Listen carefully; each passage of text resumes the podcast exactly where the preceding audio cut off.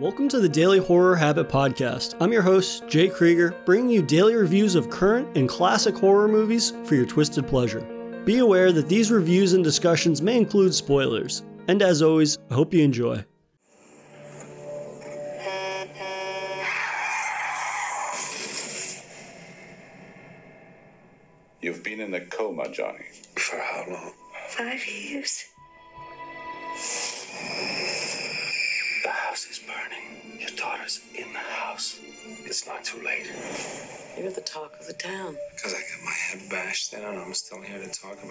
Because you have the power of second sight.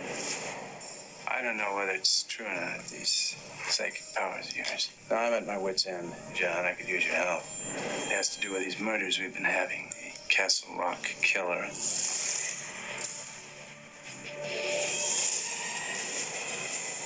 saw his face.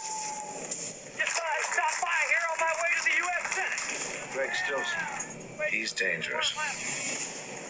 If you could go back in time before Hitler came to power, knowing what you know now, would you kill him?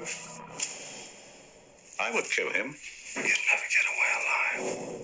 It doesn't matter. I'm not crazy, you know. Those headaches are getting worse, aren't they? As the visions grow stronger and more powerful, so the body weakens. God has seen fit to bless you with this gift. You should use it. Bless me! Not only can you see the future, I can change it. Welcome to another installment to my year long Masters of Horror celebration, in which I'm joined by a guest every Friday to chat about one of their favorite films from our month's featured director. For the month of March, we're honoring none other than the master of body horror himself, David Cronenberg. And today's episode highlights The Dead Zone, one of Cronenberg's most effects restrained films, though this restraint allows its character driven and world building to thrive in a way that few of Cronenberg's 80s films did.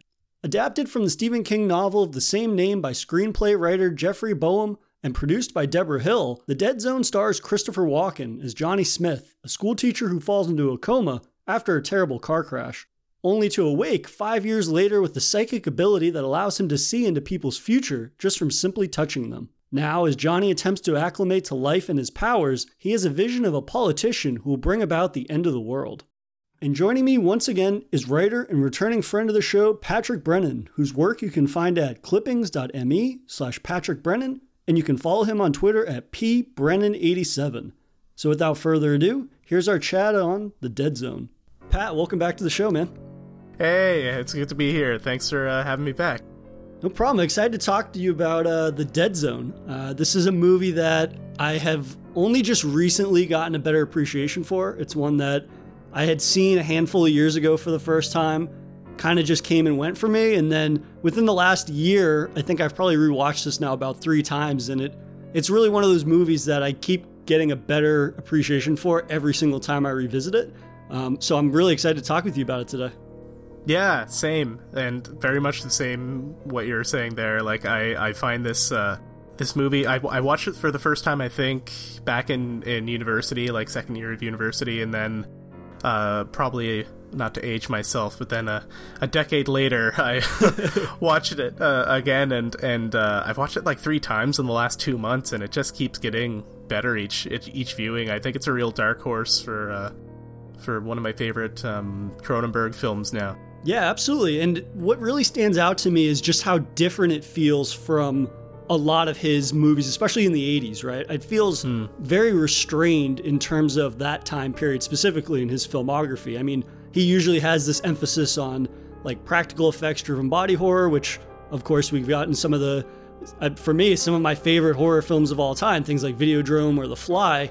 And yet, just because The Dead Zone doesn't have a similar approach, I find that my appreciation for it grows because of how character driven focused it is and how he does there's a real attention to world building in this film that I don't necessarily think a lot of movies from that period perhaps or his earlier films necessarily hit that mark for me. Um, so I'm really excited to kind of dig deeper into uh, the Dead Zone. But before we kind of dive too much into the film, I'm curious, what is your kind of like Cronenberg origin story? Do you remember your first uh, introduction to his work? Um, yeah, I actually, strangely enough, it wasn't anything that he directed. the The first time I like saw his name was when I watched uh, Nightbreed for the first time, um, where he plays the villain uh, wonderfully too. Decker, I think, is the the psychiatrist's name. Um, scared the hell out of me. I remember picking up the VHS at a yard sale. It still has one of my favorite uh, VHS covers of all time, and yeah, I, I remember thinking he was absolutely chilling, and then finding out, oh, he was uh, he's a director, and he's a director from my country, which is really cool. We like the, finding out that because I'm from Canada, and finding out that we have uh, a horror director who's considered a legend is was kind of a nice thing to find out when I was I think I was about ten at the time. And then I just kind of dived into his uh, his work, like obviously starting with the early stuff of his uh, with his horror horror films like Scanners and uh, The Brood is one that I, I really loved for a long time. Uh, Videodrome and uh, and The Fly is like an all time favorite. I just uh, that's one of those movies. It's really interesting actually when you like look at the Dead Zone because uh, the Dead Zone and uh, Videodrome came out the same year, and then then his next film was The Fly. I've, I find it really fascinating that like I feel like The Fly is if you if you took Videodrome and the Dead Zone and put them in one of the telepods together, like this that would be the movie that would come out would be The Fly. But we'll we can get to that later. Um, but yeah, that's basically my history of uh, of Cronenberg. And actually, I have a fun little side story. Uh, so I I lived in Toronto, where he's from, uh, for about five years. And at the time, I was working at this uh, at this like private school. It was like uh, kindergarten to grade twelve. But one day there was a, a student who was like looking at one of the uh, like looking at some books and I approached her to ask if she needed help finding anything and and I noticed she had a uh, Blood in the Snow t-shirt on which is uh, like a Canadian film festival a horror film festival and I was like oh are you you're into horror and she kind of gave me this look and was like uh yeah and then walked away and I was like uh typical teenage stuff I found out later that's Cronenberg's granddaughter and his daughter Oh, wow. actually went to the school as well um yeah, yeah, and I was like, oh, oh, it makes sense. And she had like a like this giant bat belt buckle on and stuff, and um, I had this plan to like, okay, I, I've got to stay at that school until she graduates. So maybe if I attend graduation, David Cronenberg will be there and I can shake his hand. But uh, it didn't. end That, but then we ended up uh, having my my son, and we moved back home. So, but yeah. Anyway, that was my brush with fame. That's aw- no, that's that's an awesome uh, awesome anecdote. Um, but for me, I mean, Cronenberg was somebody that I came to at a probably far too young an age, and I've mentioned it on the podcast before. Like The Fly was my first introduction, and it was on a grainy VHS copy that my grandparents recorded for me off of cable one day. And since I didn't have cable when uh, back where I lived, it was like a big deal going to the grandparents' house who lived uh, a handful of states away and getting to kind of like catch up on all the stuff I was missing. But at the Yeah. time, it was probably 10 years removed from when that movie actually came out. But I just remember him having me approaching that film with zero context about it. And it begins so harmless in that it's just, yeah, it's two people that are meeting. There's some sci fi elements with the pod and science and things. And then it kind of just explodes into how um, how comfortable Cronenberg is with introducing horror and especially body horror moments, like that wrist break scene when um, Brundlefly Oh, is God. doing the arm wrestling in the bar. Like that scene came out of nowhere and it scarred me as a kid for so many years because of how almost flippantly that scene is introduced to the film. And I had never seen anything like that at that point. Like I had seen Alien and I'd seen Terminator, so I had seen violence in movies and things like that, but I'd never seen anything I feel like th- quite like that. That was so shocking and how it kind of just happens so suddenly, and then the film moves on from it and doesn't address it again. And it's such a like uh, i love the um it's this little detail. Before the break you see his like hand his fingers are kind of sinking into the the other guy's hand a little bit and there's like it's like weird whitish kind of sweaty liquid it starts to like do you, you, you ever, have you noticed that? Like kind of Yeah. pools where his finger is? And like it looks like sweat but it also looks like i don't know. I don't know what it looks like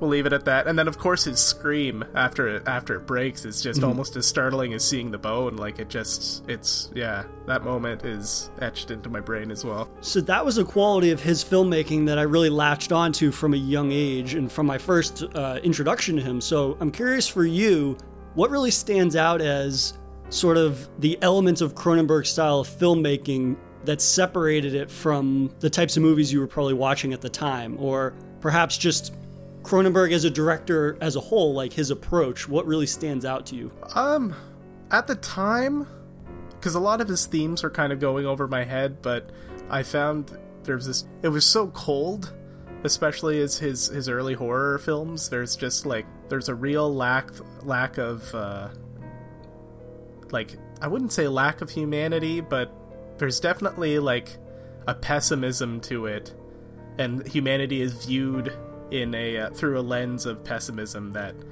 made me really uncomfortable. And then I found the the older I got, because I was I was never really like I've always been kind of a little bit of a luddite, I guess. I found the older I got and the more I, I finally kind of like adapted with the times and adopted technology and and like you know got a smartphone and and technology became more and more of a part of my everyday uh, hour by hour life really uh, the more his films kind of started really striking a chord with me because I feel like like the new flesh is this idea that the more we adopt technology and the more um, it, it the more we adopt technology, the further away from hum- our own humanity we can get. There- Absolutely. at least that's what his films seem to say. Like I, I feel like there's kind of uh, I don't know. There's the reality of it is kind of somewhere in the middle. Yeah. Maybe you know it's it's it's i don't know it's really interesting and it's interesting to think that those a lot of those themes are like 30 years before things like social media that ha- had kind of like changed the face of what socializing looked like Absolutely, yeah. And I think that that is something that I definitely take away a lot more from his films. Obviously, the older and the I get is that a lot of the subject matter of his films feels ahead of the time. Mm-hmm. But at the same time, I think I would definitely agree with you that the sort of coldness of a lot of his films and the rather bleak uh, lens in which he explores humans or uh, people with, I think is definitely apparent. And that's actually what really stands out to me about uh, the Dead Zone and what makes that a standout from not only just like his earlier films, but I think his filmography as a whole. In that this is a film that feels a lot more restrained in terms of the subject matter that he usually deals with, in that we're moving away from the technology aspect, which allows the sort of human aspect, which he doesn't always capitalize on perhaps as best he could, really allows it to shine in a way that I don't know that a lot of his other films necessarily do. And I think that obviously that's part of the reason why is that it's adapted from a Stephen King novel. Um, but I just love that this film feels very un Cronenberg to me in a way that like young Jay probably did not like because in finding this film after seeing The Fly, after seeing Videodrome and all of these movies, I was like, well, this is nothing like I'm familiar with. And yet that's yeah in revisiting the movie, you can I can now appreciate it for the ways in which it differs from a majority of his other films from that era. definitely and and that's what i find when i when i say that uh like videodrome and and the dead zone are or the fly is kind of the the bastard son of those two movies because I, I find that it's the fly has the you know the body obviously the the body horror element to it um but it also has that like that humanity that you see in the relationship between uh brundle and and uh, uh geena davis's character. And it feels very much in the vein of what you see with uh johnny smith and and i forget his his girlfriend's name. Oh shoot Uh, Sarah? uh sarah yeah And it's one of those things where that is what I love about how the film opens, right? Because the film is really, I find that it, uh, Jeffrey Boam wrote the screenplay for it, or he adapted Yeah. it from Stephen King's. And I really love how the film is broken up. And it's broken up into basically like three acts, right? The 1st act is all about introducing Johnny, Castle Rock, the accident, and then it kind of bleeds into how he uses his newfound powers. He assists the sheriff, catching the Castle Rock killer, and then the fi- the final of the f- or finality of the film is that uh, Greg Stilson, right, the politician that Yeah. will inevitably bring about the end of the world. And I really love the way that the film is broken up because it really lets the world building of the Dead Zone kind of breathe in a way that feels very natural and it doesn't feel almost like you're paying attention to a narrative so to speak it's more so like you're actually occupying the town that they live in and these events are kind of just flowing organically i don't know if you felt that way but that's how i felt that this film differed in a lot of ways from other cronenberg ones No, definitely. I definitely felt that way, and, and I find it interesting too. Apparently, the uh, the idea for the Dead Zone, if I remember correctly, for King originated with him thinking about. Um, I think it was the the attempted assassination on um, Ronald Reagan, and him thinking about you know various assassination attempts and how usually the the person who tries to kill whoever they're trying to kill has some sort of delusion. And when they're captured the you know no one believes them. And he uh, his initial idea was like what if that person was right to be trying to kill this person? Which i find you know it's a it's a it's it's a fascinating idea. But i love the fact that we talk about world building we don't get the sense that that's the whole point like that's the you know the initial point where the uh, the story came from. We don't get that sense until like the third act. Like it's not something that i mean in the book i suppose we because i think in the prologue we first meet stilson as a uh, i think he's like a traveling salesman and uh, he ends up either poisoning or killing a dog basically out of spite. It's a really it's a really graphic graphic scene, um, which is why I really enjoy this this adaptation and and think that this is one of the probably one of the better like uh, screenplays to be adapted out of his out of his work because I love this idea that uh, Johnny is kind of on this. It reminds me a bit of Halloween in the sense that like Johnny is on this this path that like fate has set him on towards Stilson, right? And we kind of get this uh even from I can't remember when in the first act we first hear Stilson's name, but like we get just like brief little glimpses of this guy kind of coming into uh, Johnny's bubble of kind of uh, understanding, but he has no idea yet how big of a what's the word I'm thinking of. it almost feels like preordained in that it event Yeah. it, like it by the time he's really truly uh, becomes a player in the third act it doesn't feel like he's being ham-fisted in or that it's a plot device because in the film i believe the first instance that they meet one another is when johnny goes over to um, meet the, little, the young boy that he's going to tutor. And stilson happens to be there because the man that's employing johnny is uh, a donor a benefactor of some sort. And so they kind of just like briefly meet they see him on TV and whatnot, and then he kind of disappears for a little bit. And yet, Yeah, by the time I'm at the end of the film that Stilson really becomes the antagonist of the film, it almost works in a way because it feels like it was natural in how we got from point A to point B, but also I like that the stakes of the film are not immediately the end of the world, right? It begins very subtly, right? The stakes are this guy is with this girl that he loves, they want to get married, this horrible accident happens and the tragedy sets in and he wakes up 5 years later, he's got these powers. But then when the Castle Rock killer is introduced, at the end of the day the stakes are only as high as Castle Rock, right? It's Yeah. this guy is plaguing this town killing people, but even if he do- never gets caught, the violence is contained to this one small location in Maine.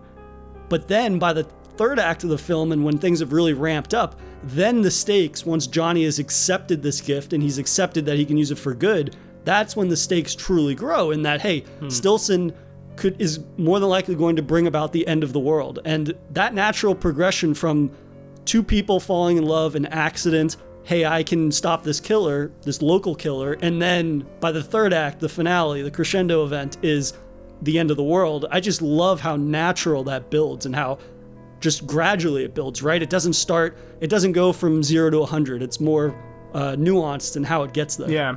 And we even get that brief moment too when uh, during the press conference where the reporter asks him, "Well, who do you think's going to win the Senate race? Do you think Stilson's going to win?" And um, it kind of feels like what I was saying earlier about Halloween.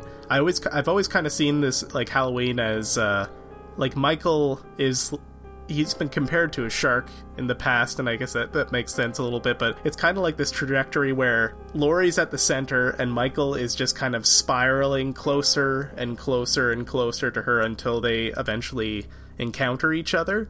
And it feels like very early on in the movie, even though we get very, very brief glimpses of, of Stilson, it feels like he's that that encounters he's kind of spiraling closer and closer to, to Johnny as um you know as as the film progresses and it's yeah it's pretty fascinating Yeah, they're orbiting one another, and it's just a matter of time before they collide. And had the film opened with them meeting right out the gate, you would have been like, okay, I see where this is building. But I think that they do such a fantastic job of establishing Castle Rock, establishing the character arc in a way that, again, feels very natural. And I think that that has something to do with again, this was an element of the film that I didn't appreciate the first probably two times I watched it, but the film begins in a very mundane manner. We get these stills of just like rural New England, right? It's just kind of these this very picturesque little uh, small town, and it's kind of very basic and it's very plain, and there's nothing that stands out about it. I think in one of the stills, like you see kids riding their bike down the street or whatever, and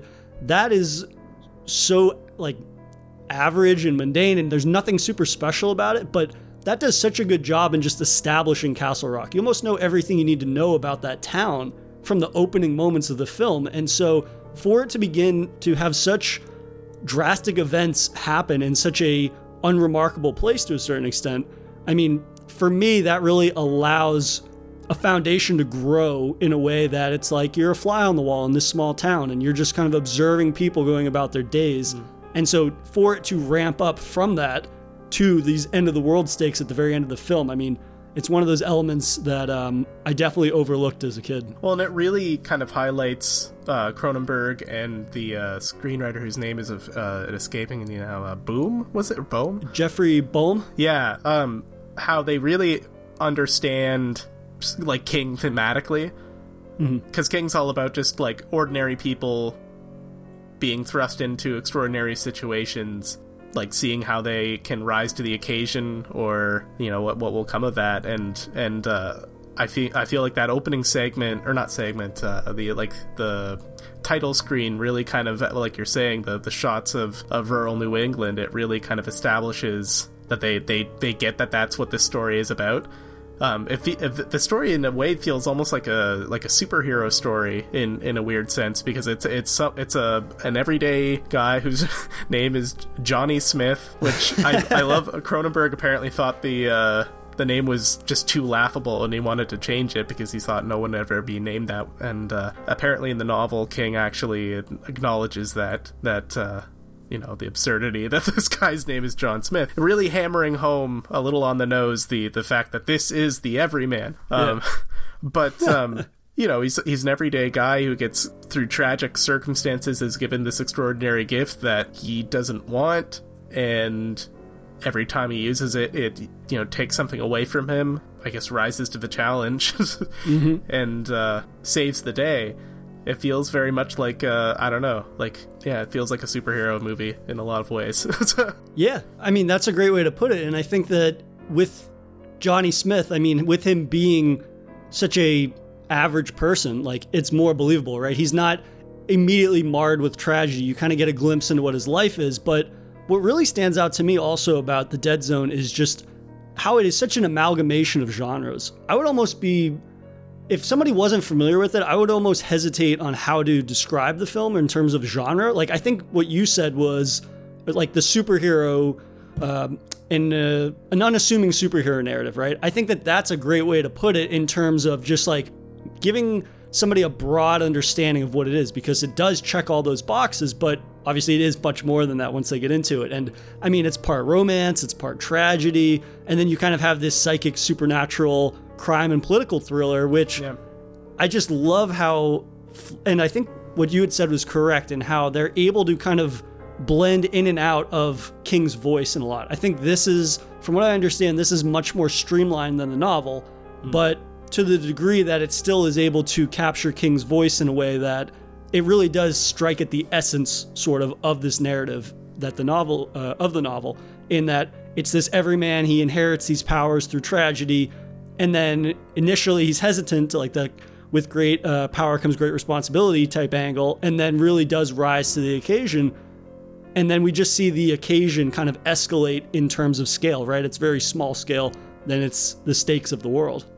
Yeah, yeah, and it's interesting to when you think about uh, when you think Everyman. Do you think of the ghoul-like face of Christopher Walken? Because I normally don't, but No. I gotta say, I think this is I. I mean, I haven't seen every single Christopher Walken film, but of the ones I've seen, I think this is his best, uh, his best role because he. I don't feel like he's playing a caricature of himself. Like it feels like a very. It just feels like a very real person. He really.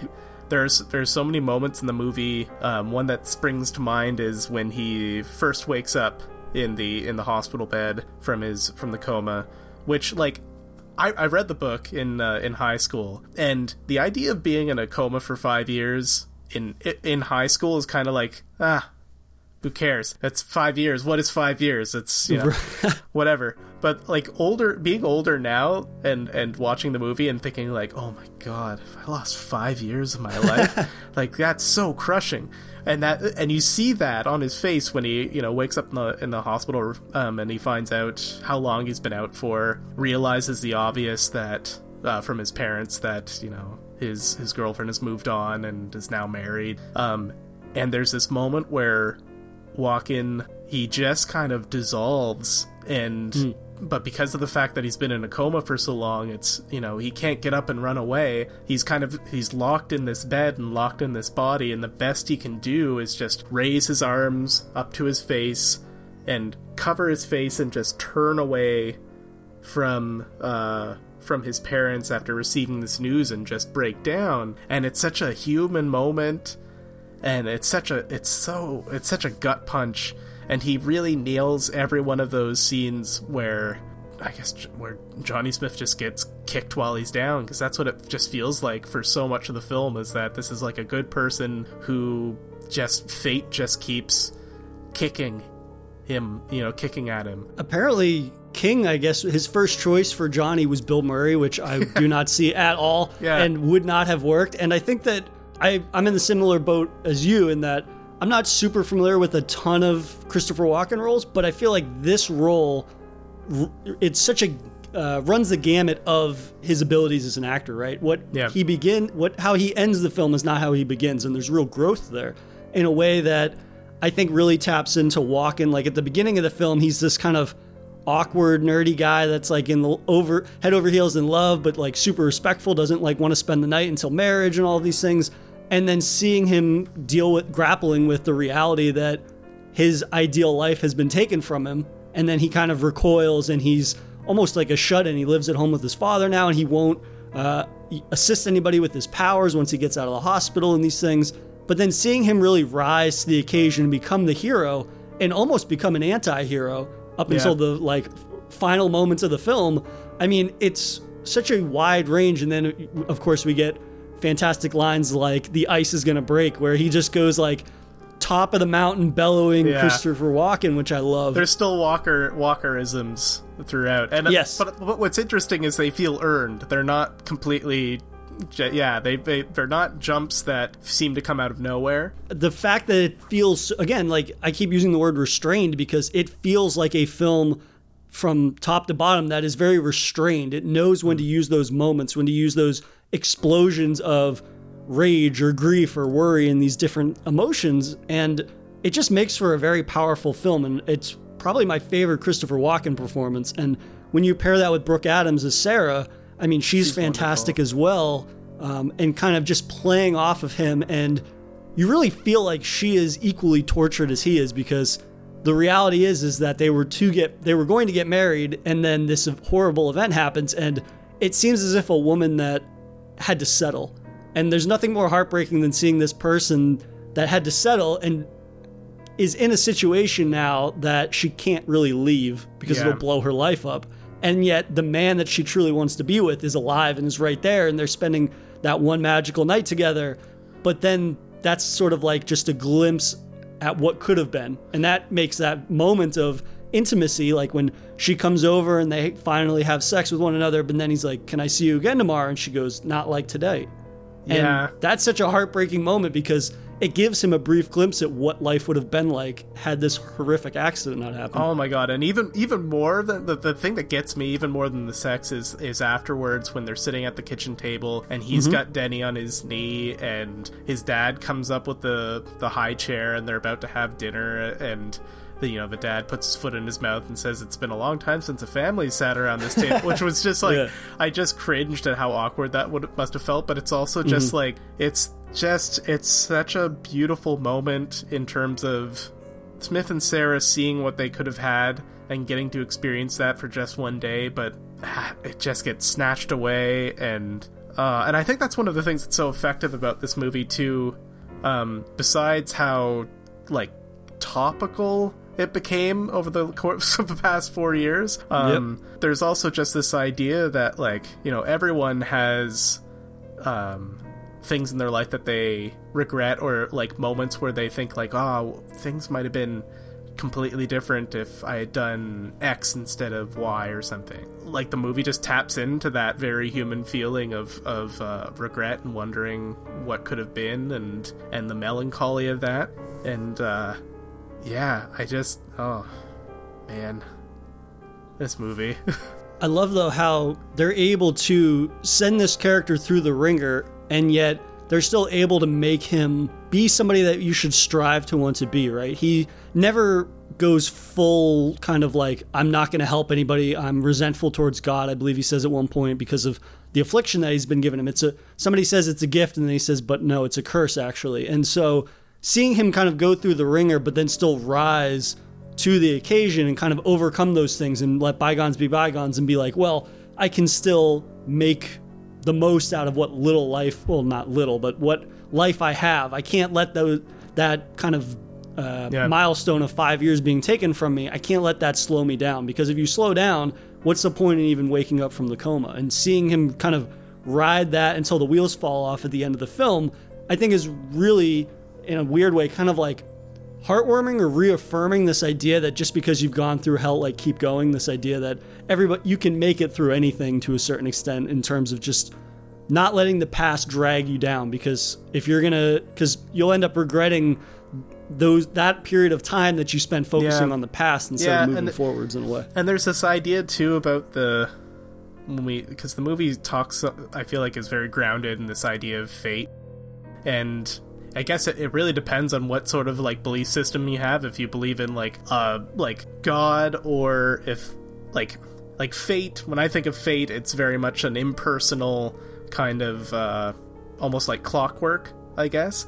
Um, so if when you look at like Johnny Smith and where his life was heading to that moment where he's on the you know in the in the balcony and about to try and take the shot at, at Stillson. It's like well how it's almost like fate is looking at how do you get that person onto that balcony? If he if everything had worked out and even if he had this power but he still was able to I don't know, uh, shack up with Sarah, and and she left, you know, left her husband for him, and he got to have that family. Then he probably wouldn't have ended up on that balcony, right? It's like fate happened, ki- kind of knew that it needed to strip everything that he needed, everything that what he needed to live for, I guess, needed to be taken away from him in order to get him up on that balcony with the gun and and get him to do to sacrifice himself. Apparently, you know what I mean? Yeah, the like gr- the greater good essentially. But I'm interested in kind of how you think they handled the portrayal of his powers because again, this is I was spoiled hmm. coming into Cronenberg first. I saw The Fly, right, the pinnacle of practical effects, and then I was pretty underwhelmed when the first time I saw the film because it is very different from that. And whether it be practical effects or not, the psychic abilities in the film, most of it is kind of just visions of the future, right? There aren't a whole. I think the most sort of overtly psychological kind of horror movie uh, moment is when he has the first vision of the nurse's daughter in the house burning because Christopher Walken actually appears there in the bed and the girl is crying and then the room is on fire. Like that's a traditionally Yeah. like a scary dreamlike moment. But then the rest of the film is not necessarily like that. It's more the events that he is seeing that are disturbing because of what it entails for the other people or the rest of the world. It's not as overtly horrifying. So I'm curious, how do you think Cronenberg kind of handled the portrayal of those powers? I think he it's definitely like his one of his most it's him at his most restrained, I guess. Like it's not body parts falling off or things like that. Um, it feels like a very real human fear in the sense that it's Walken's character is stuck in like the worst moments of a person's life. Like it's at the you know well it's it's the last moments of a person's life, which for most of us will probably be pretty shitty. Um,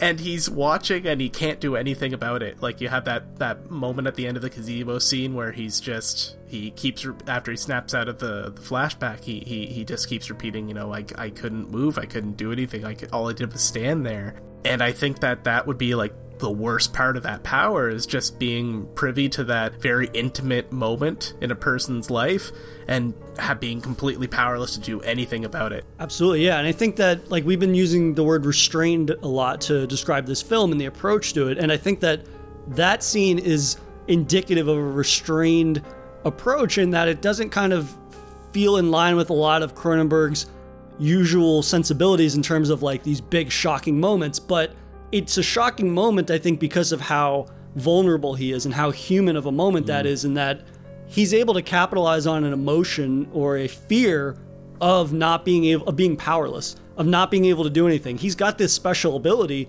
and yet all that has done in this situation is let him look in on the final moments of somebody's life before they're killed, before they're murdered by the uh, Castle Rock killer. And for me, it's the film capitalizes on these various moments, right? It's that, or it's the instance when he uses his powers to um, learn something about the reporter that's like grilling him aggressively. But he's able to do that and kind of like shut that guy up, but at what cost? His mother is watching on TV and has a heart attack and eventually dies. And so you kind of are getting these pluses and minuses, obviously, of like the with great power comes great responsibility, but the toll that that takes and the human toll that takes on somebody, I think, is just as frightening as if the Brundle fly comes out of the telepod, but for very different reasons, right? It's two kind of different spectrums of fear. And one, I mean, one of them is overtly terrifying to look at, but at the end of the day, which one are you more likely to encounter?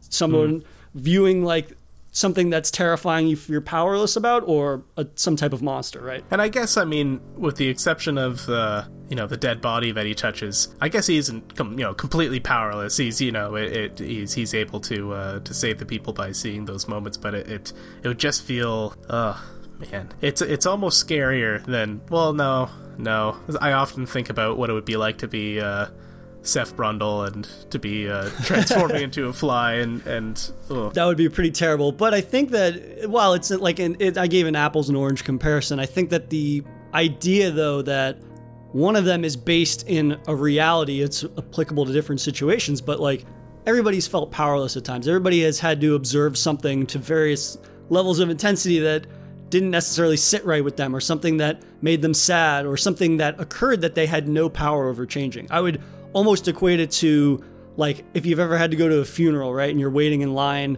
to walk up to the casket or something like that, right? Yeah. It, it's a different context, but at the same time, it's this idea that you're powerless to change this very real situation that's occurring. And that situation is getting more and more intense every person that steps uh, ahead of you in line, right? It's getting closer and closer.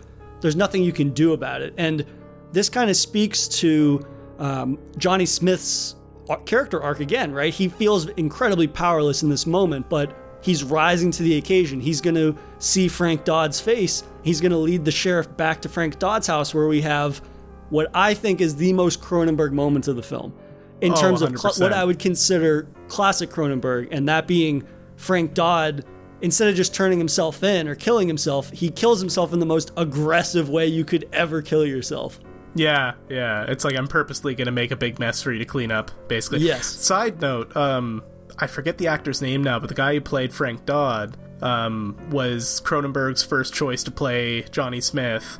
Um, Oh wow! yeah, but the stu- uh, Dino De Laurentiis, who uh, I believe produced the film, um, wanted a like big name actor and also like so, because the, the the guy's uh he's like a character actor in Canada who's been in like hundreds of things, but like might not play that his name's not really gonna play that big in the states. So, uh, yeah, he put the kibosh on that. But um, Well, hey, he sold that role really well because that is probably the most dis- the, most overtly disturbing moment of the film, where he can't just kill himself with his service weapon. He has to take a pair of scissors and then it's not even like you don't even see the literal act of it. You see the moment before and the aftermath, which makes it even more disturbing. Where Oh, he kind of like positions these scissors up and then slowly puts his hands behind his head and then opens his mouth and then just like lowers his face onto this open scissors. And it's, I mean, uh, for me, what always stands out is obviously like this guy that just looks almost like he's possessed.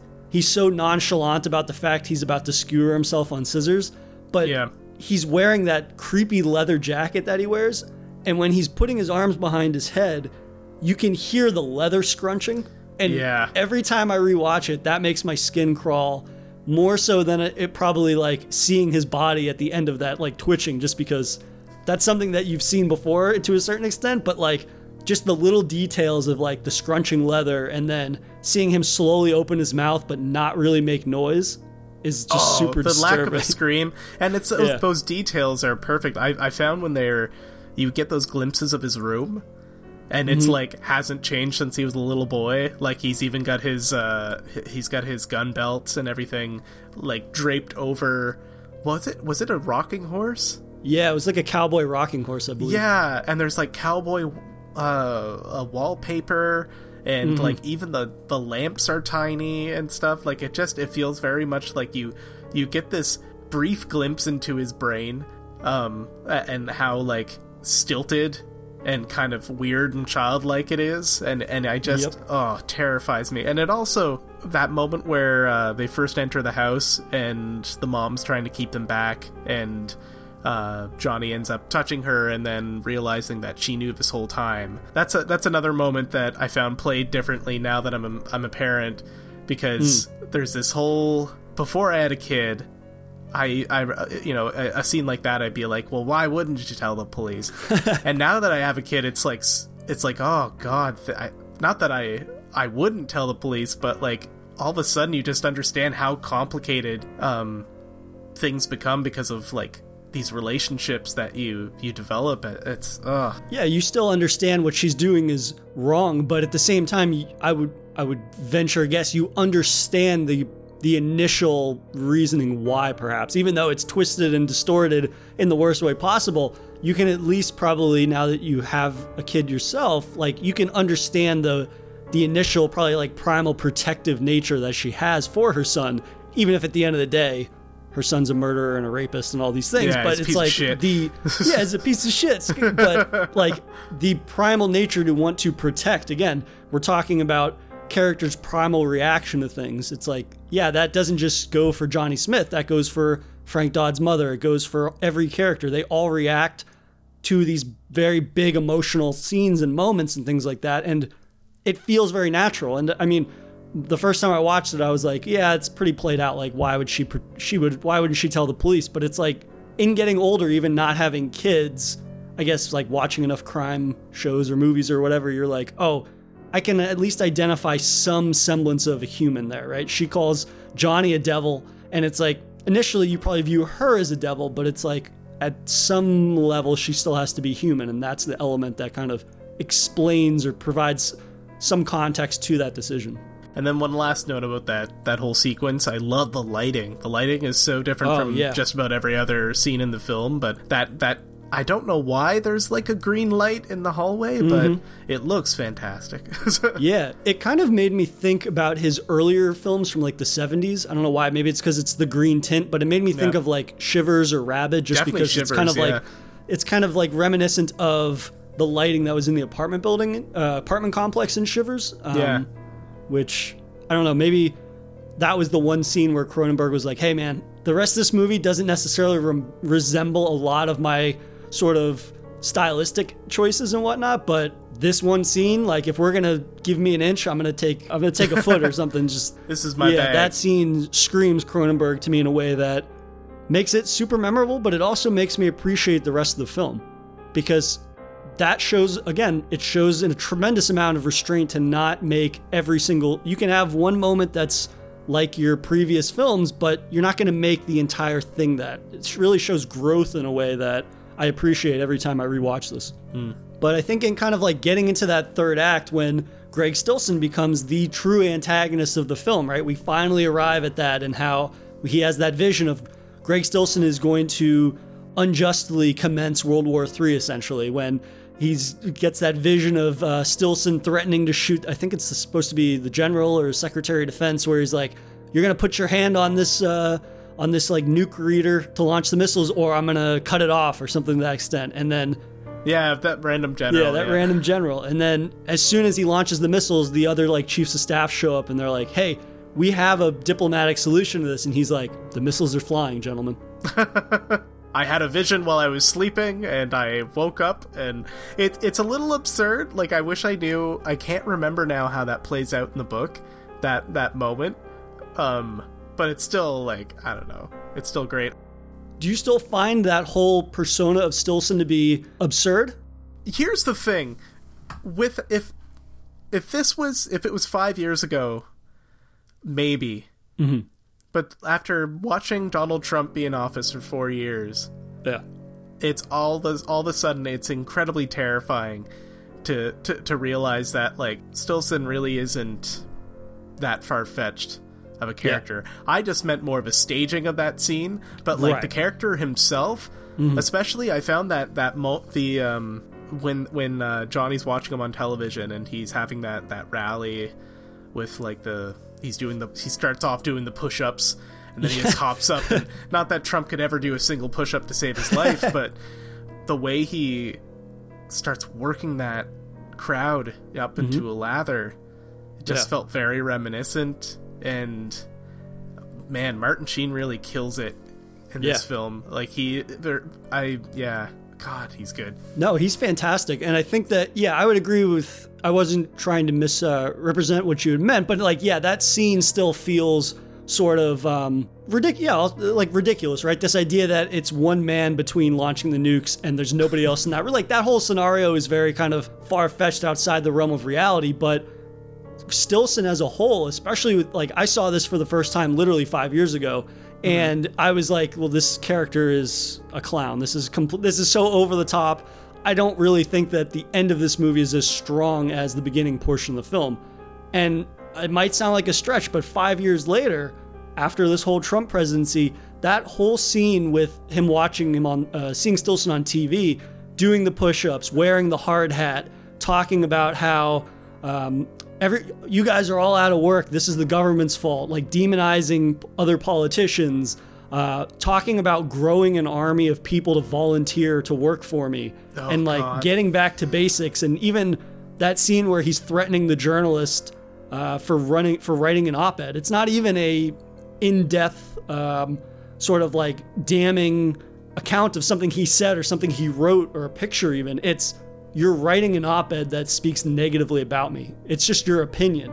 And seeing how he basically implies to have this guy blackmailed and killed if he doesn't change it, like that played out very differently the first time I saw it than now where the performance is frightening now rather than it being a caricature of people other than the whole nuke scene. And they, what's almost even more frightening is, is like comparing Trump to Stillson is like with Stillson you can I don't want to say you can understand why people would vote for him, but they're like you see how he manipulates people and you see how he connects to people from blue collar backgrounds or you know what I mean. But the reality of Trump, it's like he manages to he manages to do everything that Stillson does, but he's a completely unrelatable like piece of shit human being who managed Yeah. to somehow fail his way up to like the the most important job in the world Yeah. and it's utterly terrifying Yeah, if anything, it makes uh, Stillson more frightening because there are more people like Stillson out there probably that could pull off that sort of like facade of being one of these blue collar people than there are of people like Trump that get this one in a lifetime opportunity. And not to like draw too many comparisons, but at the same time, like it it is a reality and it's I can't imagine obviously it was not intentional when he wrote this book. When was this written in the 70s?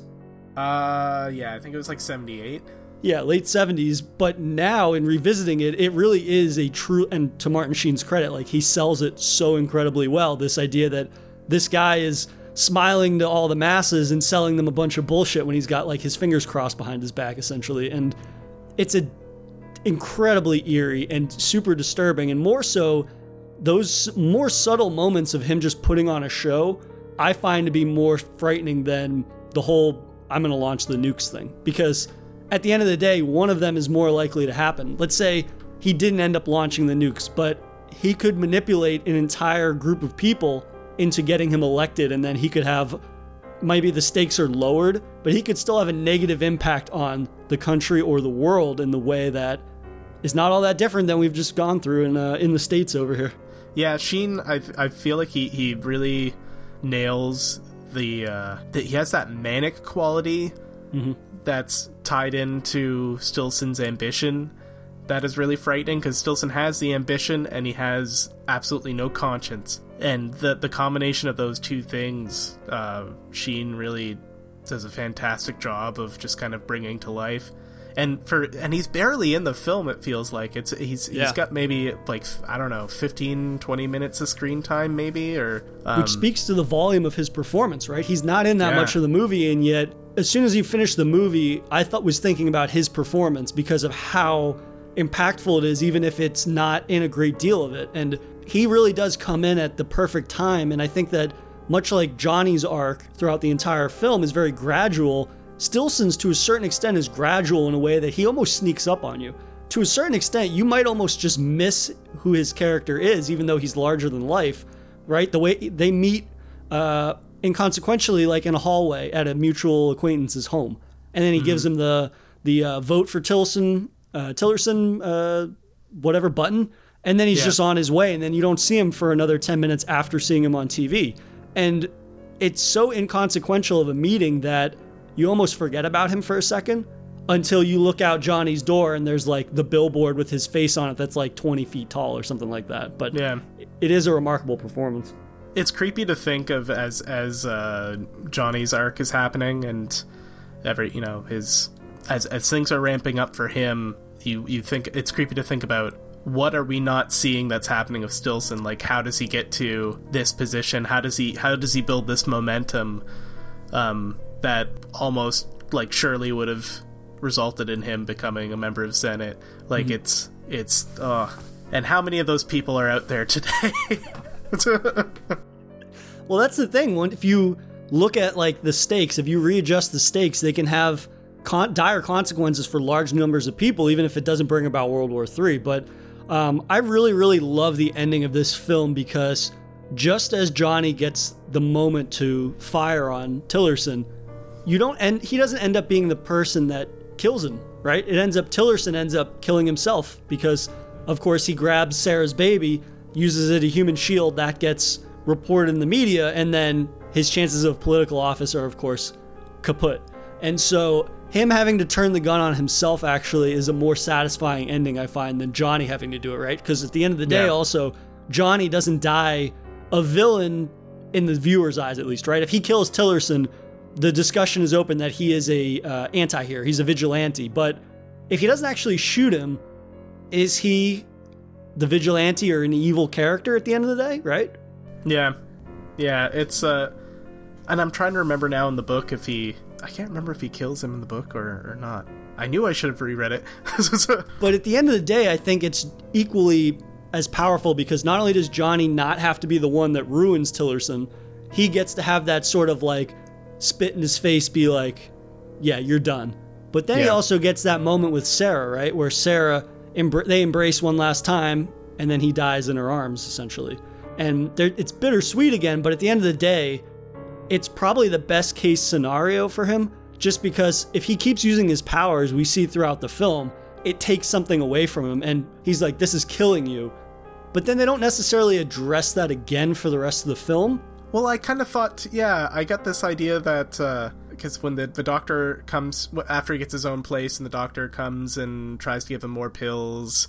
And uh, says, you know, these will these will help you, and and Johnny almost seems to let on that he knows that things aren't good, that because the headaches are coming more and more often, yeah Um, so it's almost like he gets this. He, it's it almost makes it so that like the decision to do what he does is almost a no brainer. Like right it's at this point where it's like, well, you know, I've lost my relationship. That whole future is gone.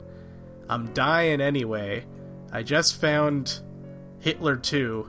And, and, like, what else am I gonna do? Right. I'm not gonna kill him. Like, I'm not gonna. Yeah.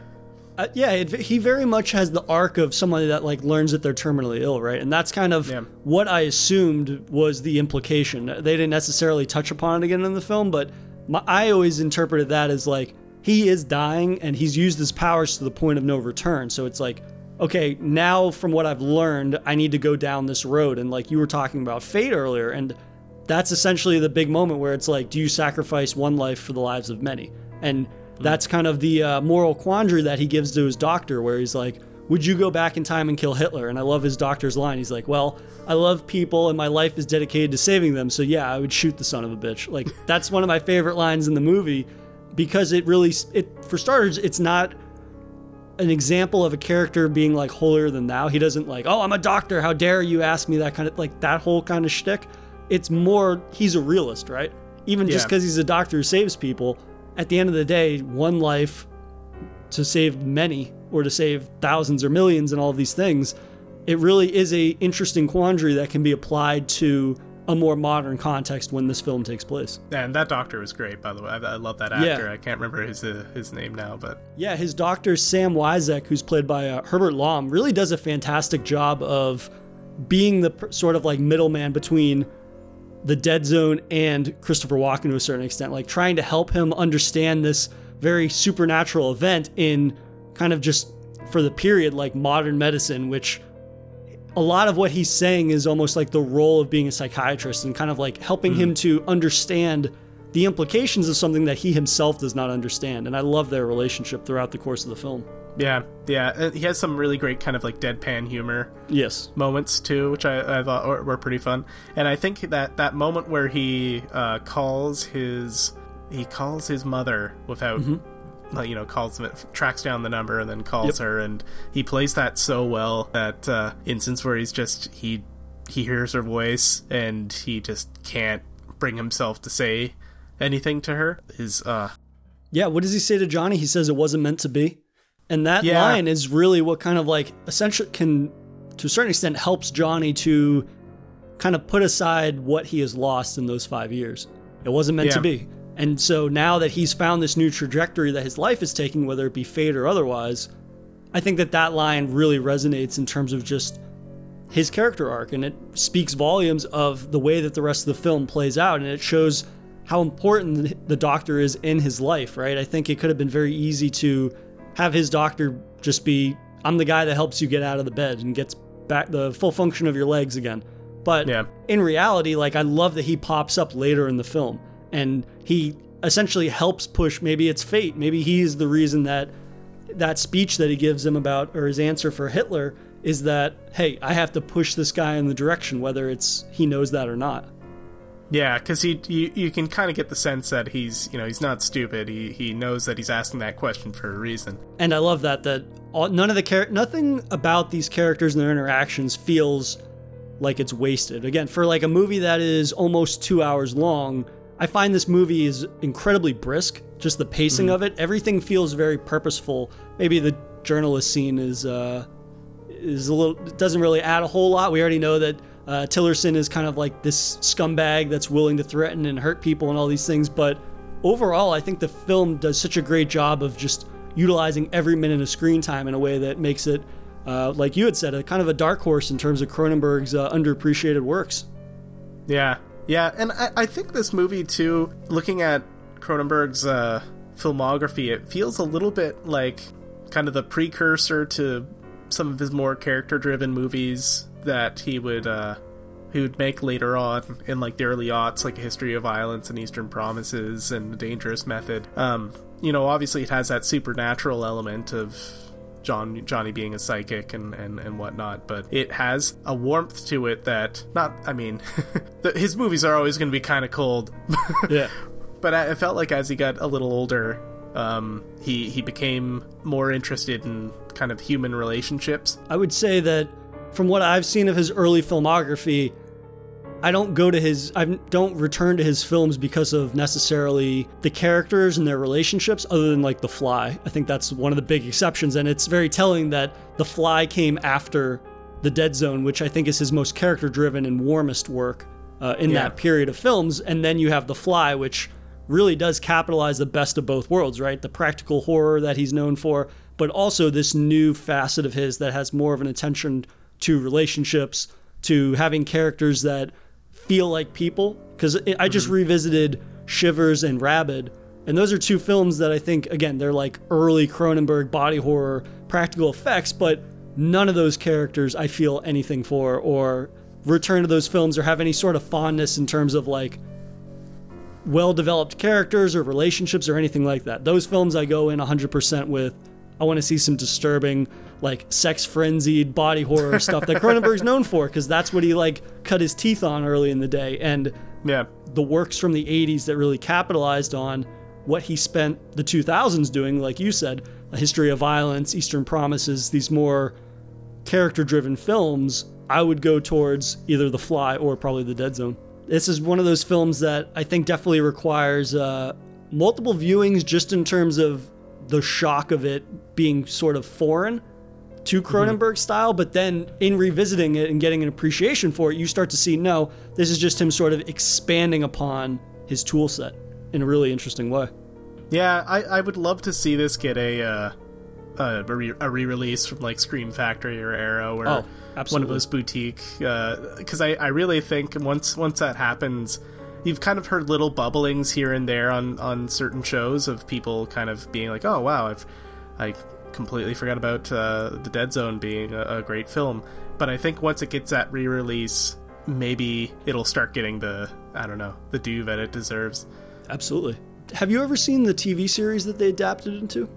I did. I saw maybe like a few episodes way back in the day. Um and I remember liking it all right. I mean, I feel like that's it kind of the premise kind of lends itself well to like a serialized story because I, Yeah. I do think that one of the my my favorite part of the movie is the kind of the middle act with uh, with Dodds, and I love that uh, it becomes a little bit of a police procedural at some points.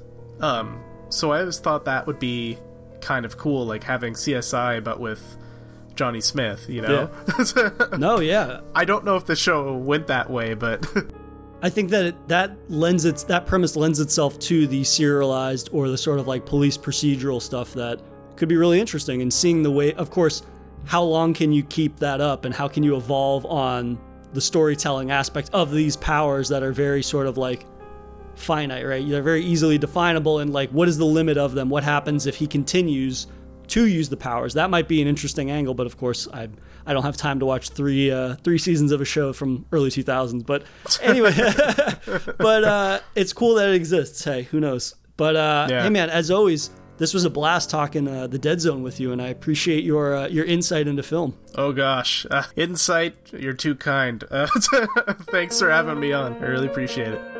If you enjoyed this episode, please subscribe to Daily Horror Habit on your preferred streaming service and follow the show on Instagram at Daily Horror Habit and on Twitter at Daily Horror Pod for episode updates. Thanks again for listening, and I'll see you guys next time.